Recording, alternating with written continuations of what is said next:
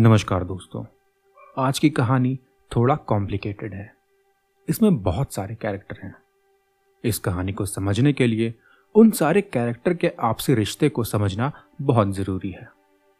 इस कहानी के सारे कैरेक्टर एक ही फैमिली थॉमस फैमिली के हैं। केरल के काजीकोड़ी शहर में, जिसे कालीकट के नाम से भी जाना जाता है, में एक क्रिश्चियन परिवार कई दशकों से रह रहा है। यह है थॉमस फैमिली इस फैमिली का सबसे छोटा बेटा यूएसए में काफ़ी सालों से सेटल्ड था। परंतु 2018 में ये बेटा रोजो थॉमस इंडिया वापस आता है। रोजो की माँ अनम्मा की मौत 2002, बाप टॉम की मौत 2008 और बड़े भाई रॉय की मौत 2011 में हो चुकी थी। इनमें से माँ और बाप की मौत हार्ट अटैक तथा भाई की मौत साइनाइड खाकर खुदकुशी के कारण हुई। भाई रॉय की लाश बाथरूम में मिली और बाथरूम का दरवाज़ा अंदर से ही बंद था। रॉय की ऑटोप्सी रिपोर्ट में उसके शरीर में साइनाइड की मौजूदगी का पता चला। पुलिस ने इसे सुसाइड घोषित कर दिया। फिर 2014 में रोजो के मामा, यानी आनम्मा के भाई मैथ्यू की भी मौत हो जाती है। इसके बाद रोजो की विधवा भाभी जॉली ने 2017 में दूसरी शादी कर ली। इस दूसरी शादी से कुछ समय पहले ही जॉली ने एक नई वसीयत फैमिली के सामने रखी, जिसमें रोजो के पिताजी टॉम ने सारी जायदाद जॉली के नाम कर दी थी। टॉम की मौत 2008 में हो चुकी थी और इतने सालों बाद उनकी वसीयत के सामने आने से रोजो को शक हुआ और वो तुरंत यूएसए से इंडिया चला आया। जॉली ने 2017 में दूसरी शादी रोजो के ही रिश्तेदार शाजू से करी। यहाँ डाउट बढ़ाने वाली एक बात और हुई। शाजू की पहली बीवी की मौत 2016 में हुई थी और शाजू की दो साल की बच्ची की मौत 2014 में। इतनी सारी मौत ने कहीं आपको कंफ्यूज तो नहीं कर दिया? एक बार फिर से, मौत की टाइमलाइन और मरने वाले का नाम तथा रिश्ता फिर से ध्यान से सुनिए। 2002 में माताजी अनम्मा की मौत 2008 में पिताजी टॉम की मौत 2011 में उनके बड़े बेटे रॉय की मौत और रॉय की ही बीवी थी जॉली।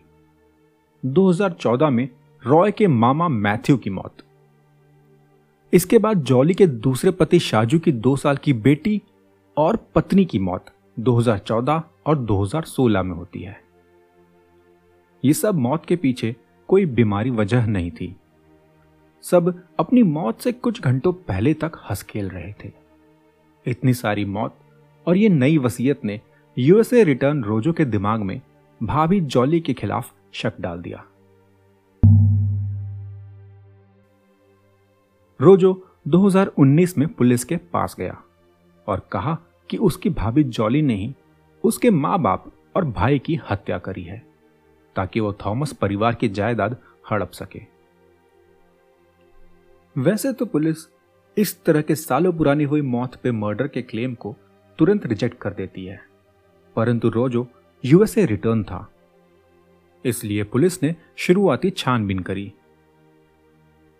पुलिस ने जॉली के पहले और दूसरे दोनों पतियों के परिवार वालों से बात करी। तब एक चौंकाने वाली बात सामने आई।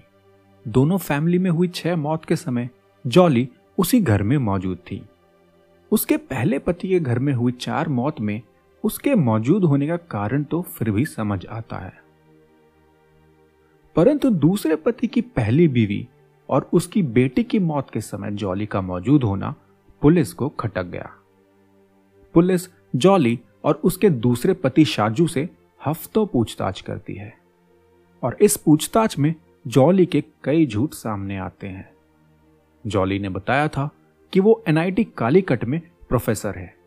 एनआईटी कालीकट इंडिया का प्रीमियम इंजीनियरिंग कॉलेज है।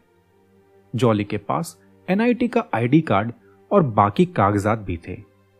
पूरी फैमिली ने भी कहा कि जॉली पंद्रह साल से रोज सुबह एनआईटी कालीकट पढ़ाने जाती है और देर रात तक वापस आती है। परंतु जब पुलिस एनआईटी कालीकट गई, तब पता चला कि उनके रिकॉर्ड में तो कभी कोई जॉली थॉमस थी ही नहीं। उसका आईडी और कागजात नकली निकले। जॉली ने एनआईटी के पास ही एक फ्लैट ले रखा था, जिसमें वो जाया करती। और जब भी कोई उसका पहचान वाला उससे मिलने जाता तो वो उसको एनआईटी के कैंपस के अंदर मिलती। इसलिए कभी किसी को कोई शक ना हुआ।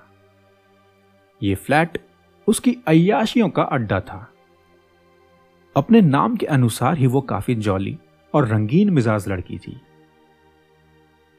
अब पुलिस के पास बहुत रीजन थे जॉली को गिरफ़्तार और दबाव बनाकर पूछताछ करने के।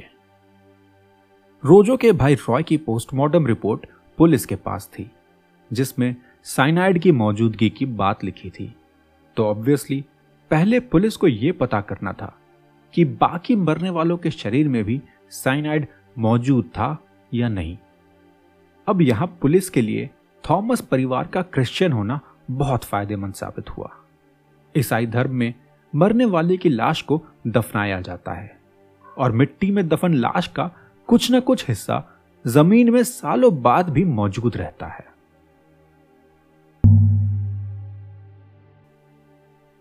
थॉमस परिवार ने पास के ही एक कब्रिस्तान में कुछ ज़मीन का हिस्सा अपने घर में मरने वालों को दफनाने के लिए बुक करा हुआ था। इसी में थॉमस परिवार से मरने वालों की लाश दफन थी पुलिस ने कोर्ट से आदेश प्राप्त करके सारी छह लाश कब्र से निकाली। उनके मेडिकल और फॉरेंसिक जाँच होती है। सबके मरने का रीजन साइनाइड ही था। अब जॉली पूरी तरह फंस गई थी और लगातार पुलिस के दबाव से वो टूटने भी लगी थी। उसने सब कबूल कर लिया। और पिछले 20 साल का पूरा घटनाक्रम कुछ इस प्रकार बताया। 1998 जॉली की रॉय से शादी हुई। वो जब ससुराल आई तो उसने देखा कि थॉमस परिवार के सारे फैसले, चाहे वो फाइनेंशियल हो या रोज़मर्रा के बाकी फैसले, सब रॉय की माताजी आनम्मा के कहने पर ही होते हैं। पूरे घर में एक तरह से उनका ही राज चलता था। जॉली को लगा कि यह पावर उसके पास होनी चाहिए। थॉमस परिवार के पास काफ़ी जायदाद भी थी और यह पूरी प्रॉपर्टी जॉली को हथियानी थी। 2002 में जॉली ने मटन सूप में साइनाइड मिलाकर आनम्मा को दे दिया, जिसे पीते ही उनकी मौत हो गई।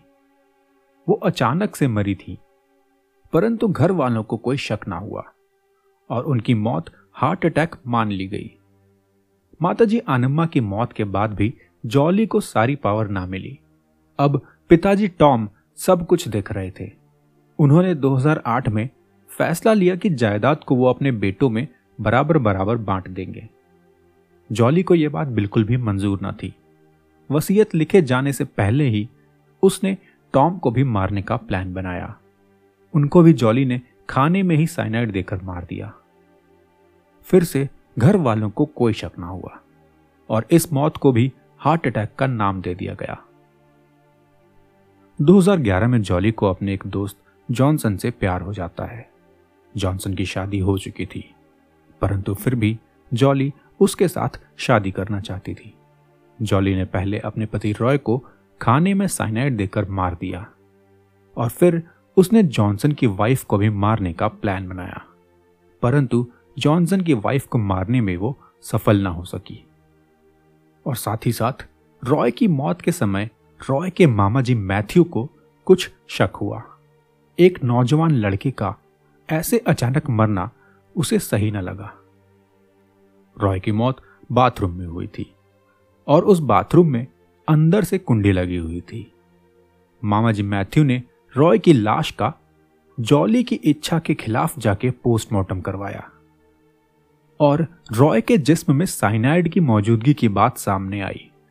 परंतु पुलिस ने अंदर से बंद दरवाजे को देखते हुए रॉय की मौत को सुसाइड डिक्लेयर कर दिया। परंतु यह घटना से जॉली सचेत हो गई। उसे समझ आ गया था कि मामा जी मैथ्यू उसके लिए प्रॉब्लम बन सकते हैं। इसलिए 2014 में जॉली का अगला शिकार मामा मैथ्यू बने। उनको जॉली ने दारू में साइनाइड मिलाकर दिया। नशे में ही उनकी मौत हुई। घर वालों को लगा कि यह ड्रग ओवरड्यूज का मामला है और यह बात भी पुलिस तक ना पहुँची। एनआईटी कालीकट के नाम पर जॉली की अयाशियाँ चल रही थी। जॉली का मन दूसरी शादी का भी हुआ और साथ ही साथ उसकी नज़र अपने पहले पति रॉय के चाचा की जायदाद पर थी। रॉय के चाचा जी का बेटा था शाजू। शाजू एक शादीशुदा इंसान था, जिसका एक बेटा बारह साल का और दूसरी बेटी दो साल की थी। जॉली को शाजू से शादी करने के लिए वैसे तो बस उसकी बीवी को ही मारना था। परंतु जॉली नहीं चाहती थी कि उसके ऊपर दो साल की बच्ची की ज़िम्मेदारी आए। इसलिए पहले जॉली ने दो साल की बच्ची को दूध में साइनाइड देकर मारा। फिर उसके बाद बच्ची की माँ को पानी में साइनाइड मिलाकर पिला दिया। पुलिस इन्वेस्टिगेशन में जैसी जैसी बातें सामने आई हैं उसके हिसाब से पुलिस का मानना है कि जॉली अपने दूसरे पति शाजू को भी जल्द ही मारने वाली थी। और फिर से पुराने प्रेमी जॉनसन से शादी करने की कोशिश करने वाली थी। अब बात उठती है कि जॉली को इतनी आसानी से साइनाइड मिलता कहाँ से था। साइनाइड का इस्तेमाल गोल्ड की ज्वेलरी को चमकाने के लिए किया जाता है। इस वजह से साइनाइड सोना चांदी का काम करने वाले जौहरियों के पास हमेशा उपलब्ध होता है। ऐसे ही एक गोल्ड के व्यापारी से जॉली का संबंध था, जिससे उसे साइनाइड आसानी से मिल जाता। पुलिस ने उस जौहरी और उसके नौकर को भी इस केस में मुजरिम बनाया है। यह मामला अक्टूबर 2019 में सामने आया और उसके बाद से ही ये तीनों जेल में हैं। पुलिस और कोर्ट अपना काम कर रही है। फरवरी 2020 में जॉली ने जेल में ही अपना हाथ की नस काटकर सुसाइड का अटेम्प्ट किया था। परंतु घाव गहरा ना होने के कारण वो बच गई। तो ये थी आज की कहानी। इसे अपने दोस्तों के साथ अवश्य शेयर करें। धन्यवाद।